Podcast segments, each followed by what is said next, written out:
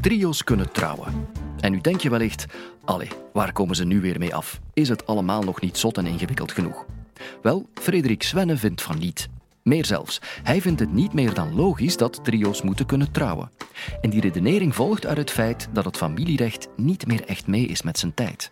Het homohuwelijk was een eerste logische stap in de richting van een modern en hedendaags familierecht. Is het nu dan tijd voor de volgende stap? Dit is de Universiteit van Vlaanderen.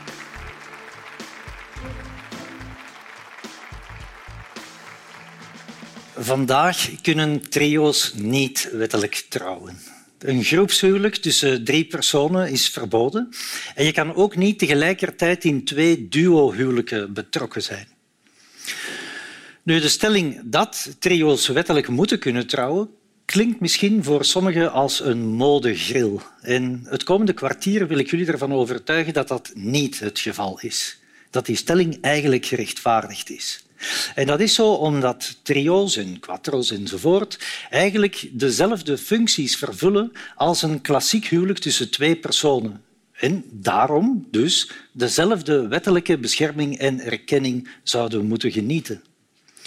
Trio's en andere constellaties die daarmee vergelijkbaar zijn, zijn vandaag eigenlijk maar alsof-families. En wat dat betreft is ons burgerlijk recht zo 1804 en echt wel toe aan een update.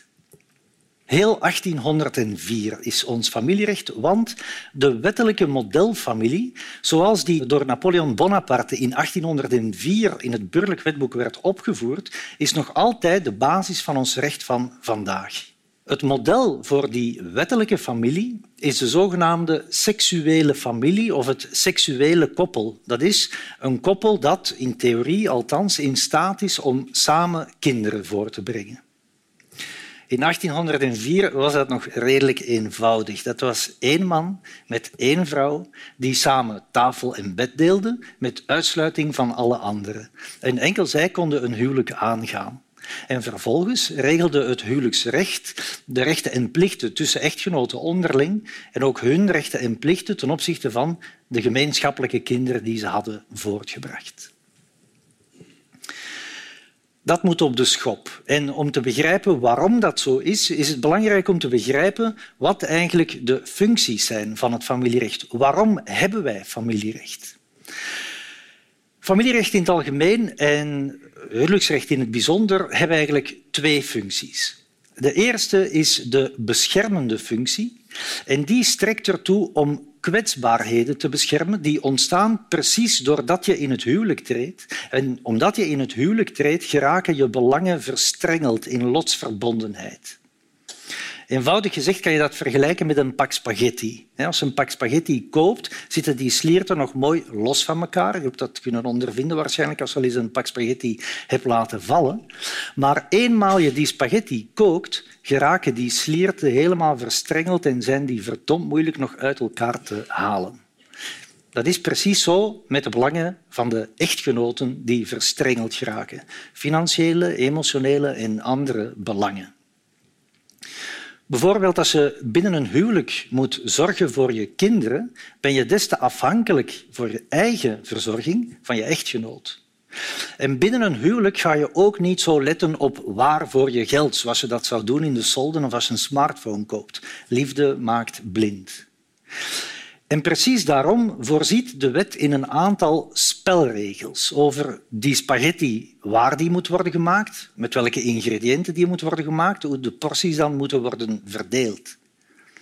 Waar die moet worden gemaakt, de keuken, bijvoorbeeld, voorziet het recht dan in bijzondere bescherming van de gezinswoning, zodat beide echtgenoten daarvan het genot zouden kunnen hebben. Ook de ingrediënten van de spaghetti worden bepaald. Zo zegt de wet dat beide echtgenoten naar verhouding van hun mogelijkheden, financieel of met huishoudelijke taken, moeten bijdragen tot de lasten van het huwelijk. Ook bijvoorbeeld voor de verdeling van de porties. Als daar een oneerlijke verdeling zou zijn geweest, bepaalt de wet bijvoorbeeld dat echtgenoten na echtscheiding recht hebben op alimentatie. De meesten onder jullie zullen die rechten en plichten wel kennen als je bijvoorbeeld al een burgerlijk huwelijk hebt bijgewoond en de ambtenaar van de burgerlijke stand die rechten en plichten hebt voor, horen voorlezen. De meesten denken dan waarschijnlijk saai, maar toch oh zo belangrijk. Dat is de beschermende functie van het huwelijk. Huwelijksrecht heeft ook een symbolische functie. Want wat de wetgever met het huwelijksrecht eigenlijk doet, is een spiegel voorhouden aan de mensen. Een spiegel die toont, zo moet dat, een huwelijk doen, door die rechten en plichten die in de wet beschreven staan. Zo moet ik het doen. Zo heb ik het geleerd van mijn ouders. Zo ga ik het leren aan mijn kinderen als ik kinderen zal hebben. En het is belangrijk dat de wetgever zo'n spiegel voorhoudt hoe het moet, omdat de wetgever en de overheid in het algemeen eigenlijk wel een groot belang hebben bij stabiele huwelijken. Dat is goed voor de welvaart en het welzijn van de bevolking. Maar die spiegel die speelt ook omgekeerd. Namelijk heeft iedereen het nodig dat diegene die je graag ziet, dat die ook als dusdanig weerspiegeld wordt in de wet, dat je die kan zien, dat die officieel zichtbaar wordt. Enkel als degene die je graag ziet ook in de wet als dusdanig wordt erkend, wordt dat letterlijk en figuurlijk een echtgenoot. En omgekeerd is dat even goed, dat als wie je graag ziet niet in de wet weerspiegeld wordt, die onzichtbaar blijft en je je buitengesloten voelt. Dat is precies waar ik het vandaag over wil hebben. Sinds 1804 heeft het huwelijksrecht uiteraard niet stilgestaan. Er zijn evoluties geweest en de belangrijkste evolutie is wel dat het huwelijksrecht, anders dan in 1804, niet meer is gericht op voortplanting en op het statuut van kinderen. Het is vandaag perfect mogelijk dat een gehuwde vrouw kiest om geen kinderen te krijgen of dat een ongehuwde vrouw bewust ongehuwd moeder zou worden. Dus huwelijk en voortplanting hangen niet meer samen. En het huwelijk heeft nu een andere doelstelling, namelijk de omkadering van een duurzame levensgemeenschap tussen volwassenen. Die beschermende en die symbolische functie van het huwelijksrecht moeten dus daarop zijn toegespitst. Nu, vanuit die logica is het geheel logisch dat het huwelijk tegenwoordig ook openstaat voor paren van gelijk geslacht. Vooralsnog kunnen paren van gelijk geslacht zich niet voortplanten op natuurlijke wijze, maar ze zijn wel best in staat, evengoed als paren van verschillend geslacht, om een duurzame levensgemeenschap te vormen. Dus is het huwelijk opengesteld. Dat heeft toen veel opschudding veroorzaakt. Maar eigenlijk is die openstelling van het huwelijk maar een detail, een voetnoot in de geschiedenis. Want in wezen blijft het huwelijk hetzelfde. Namelijk moet dat gaan om een zogenaamd seksueel koppel. Het moet gaan om twee personen die in het juridisch gezegd een seksueel-affectieve relatie met elkaar hebben en, juridisch ook als voorwaarde, tafel en bed met elkaar moeten delen. Al diegenen die zich niet in die drie voorwaarden bevinden, zijn uitgesloten van het begrip wettelijke familie. En precies over die groep gaat eigenlijk mijn onderzoek. Ik heb mij toegespitst op die levensgemeenschap tussen volwassenen die niet seksueel zijn, die meer dan twee personen omvatten of die niet tafel en bed omvatten. Eerste voorwaarde in de wet dat het moet gaan om een seksueel koppel. Eerlijk gezegd zou ik niet de echtgenoten de kost willen geven die geen seks meer hebben. Of toch niet met elkaar. Maar waarom zou dat überhaupt een wettelijke verplichting moeten zijn, dat je seks hebt met elkaar? Dat vonden ook de zusters Burden. Dat waren twee Engelse zusters die decennia lang met elkaar een huishouden vormden, een duurzame levensgemeenschap, en dan op hun oude dag tot de ontdekking kwamen dat de langstlevende onder hen enorm veel erfbelasting op het huis zou moeten betalen. Ze zou dat huis moeten verkopen om die belasting te kunnen betalen en zou daar dus niet kunnen blijven wonen. Terwijl echtgenoten het huis gratis erven en dus daar gemakkelijker kunnen blijven wonen.